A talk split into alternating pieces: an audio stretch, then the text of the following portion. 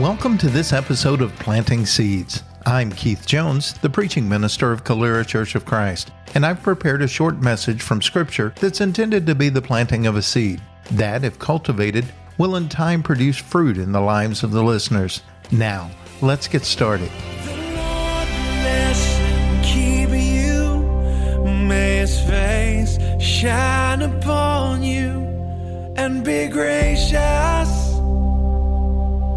and give you peace. In this episode, we'll begin a study of the book of Philippians from the New Testament. If you have a Bible with you, turn to Philippians chapter 1, verse 1, and follow along while I read. Paul and Timothy, servants of Christ Jesus, to all the saints in Christ Jesus who are at Philippi with the overseers and deacons, grace to you and peace from God our Father and the Lord Jesus Christ. I thank my God in all remembrance of you, always in every prayer of mine for you all, making my prayer with joy, because of your partnership in the gospel from the first day until now. And I am sure of this, that he who began a good work in you will bring it to completion at the day of Jesus Christ. It's right for me to feel this way about you all because I hold you in my heart, for you are all partakers with me of grace, both in my imprisonment and in the defense and confirmation of the gospel. For God is my witness, how I yearn for you all with the affection of Christ Jesus. And it is my prayer that your love may abound more and more with knowledge and all discernment, so that you may approve what is excellent, and so be pure and blameless for the day of Christ, filled with the fruit of righteousness that comes through Jesus Christ, to the glory and praise of God. Here, Paul is writing to a church that he helped start in the first city in Europe that he seems to have visited and preached in. He visited there at least three times and had a deep affection for these people. And as he begins his letter, he points that out. He's very effusive in his praise and love of these folks. But there are a couple of phrases in here that deserve a little more attention. Things that help us to see why Paul was so grateful for their companionship and how together they were maintaining progress toward their goals in Christ Jesus. Paul mentions the word grace in this short passage twice. He extends a greeting of grace to them. But later on, Paul mentions the fact that they are partakers or companions with him in grace. A companion, someone that we spend a lot of time with, typically going places or traveling. And through this letter, Paul is going to be describing the path that they're sharing together and describing what they've been through and what they can expect on the road ahead. This path that they share together is one of grace. And by looking at this letter, we ought to be able to see how to join them on that journey on the way of grace. First of all, I think we need to notice that this way of grace is a journey with Jesus. While they are companions on that journey and they're sharing the road together, it is a journey with Jesus. In verse 6, Paul said, I'm sure of this, that he who began a good work in you will bring it to completion at the day of Jesus Christ. Paul is letting us know that we're a work in progress, that Jesus started that work and he'll complete the work. He'll continue that work through the course of our life as we're with him on this journey to the finish. In that same verse, Paul also lets us know that this journey on the way of grace begins with surrender.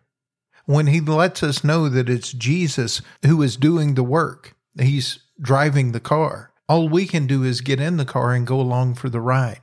We don't get to demand to drive. We don't get to give directions or uh, dictate when we stop and go. We give ourselves to the journey. We follow Jesus completely and go wherever he takes us.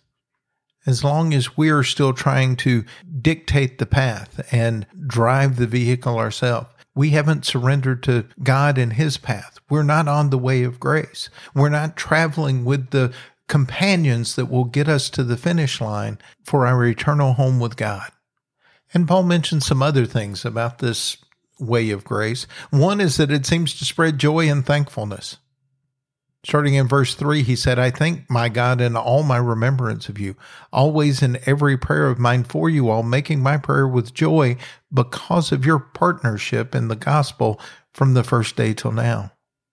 Paul was experiencing joy and thankfulness because of their companionship, because they were journeying together on this way of grace. And these things came from participating in the gospel. And I'm not sure what always comes to your mind when you hear a phrase like participating in the gospel. Some of us imagine maybe sharing the gospel, but I think maybe it's more living the gospel. I think about what Jesus said in Luke chapter 4, verses 18 and 19. He was quoting the book of Isaiah, and he said, The Spirit of the Lord is upon me, because he has anointed me to proclaim good news to the poor. He has sent me to proclaim liberty to the captives and recovering of sight to the blind, and to set at liberty those who are oppressed, to proclaim the year of the Lord's favor. Participating in the gospel means that we are actively involved in the lives of others, helping to free those who are oppressed, helping those who are downtrodden, outcast, trapped in their sin or other circumstances to experience freedom in Christ. That means we're going to show kindness and be giving and loving toward those folks so that they can find their way onto the way of grace. But we have to understand, even from Paul's statement here, that that can create some suffering in our lives. Paul was in prison when he wrote this letter, and they were participating with him in that imprisonment. They were sending him the things that he needed to sustain life. There were probably others who had been put in prison as well. But this participation in the gospel that brings joy and thankfulness on our journey of grace can lead us to experience things that are unpleasant for us. And we can't stop just because it's unpleasant, because the journey's not about us. It's about honoring God, allowing God to be honored through us, and giving our time, attention, and resources to those who need God desperately, letting God use us to experience His mercy and grace. Also, from Paul's comments, it seems that this way of grace increases love. In verse 9, he said, And it's my prayer that your love may abound more and more with knowledge and all discernment. As these church members in Philippi are traveling companions of Paul on this way of grace, and they are growing in their love. And their love seems to be increasing real knowledge. And it increases their awareness, their ability to discern what's right and wrong, what's good and evil, what they should be doing, and what they should be avoiding. A lot of us go through life totally oblivious to what we should be doing because we're only reacting to what we want a love for others and a love for God makes us more and more aware of the things we should be doing to honor Him and to love His people.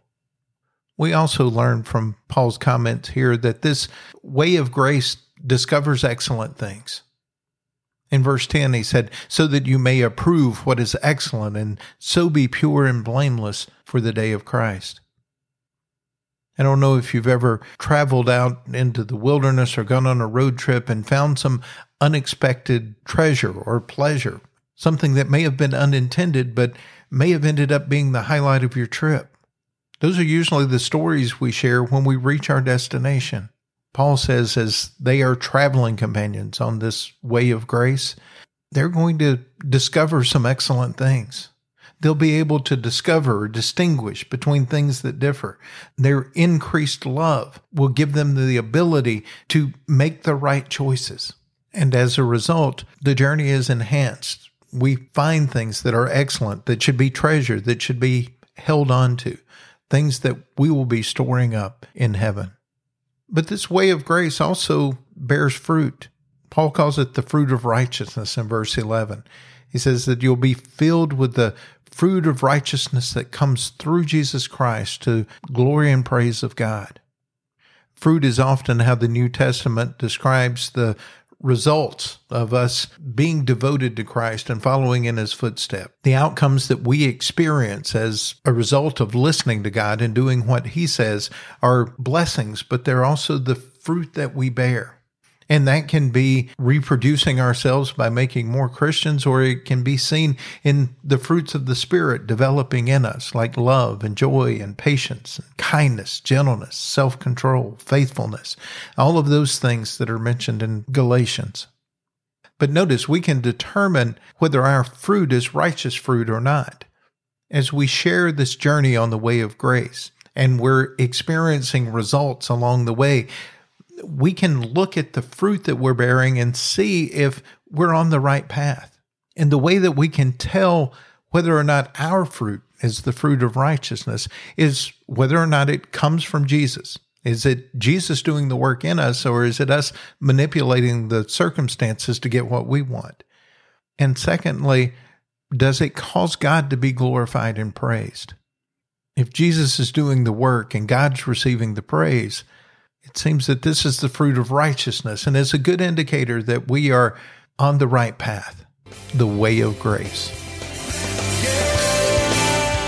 Thank you for listening. You can find more of these messages on our website, CaleraChurchOfChrist.org, or subscribe to the podcast on your favorite podcast app. You can also like us on Facebook and follow us on Twitter.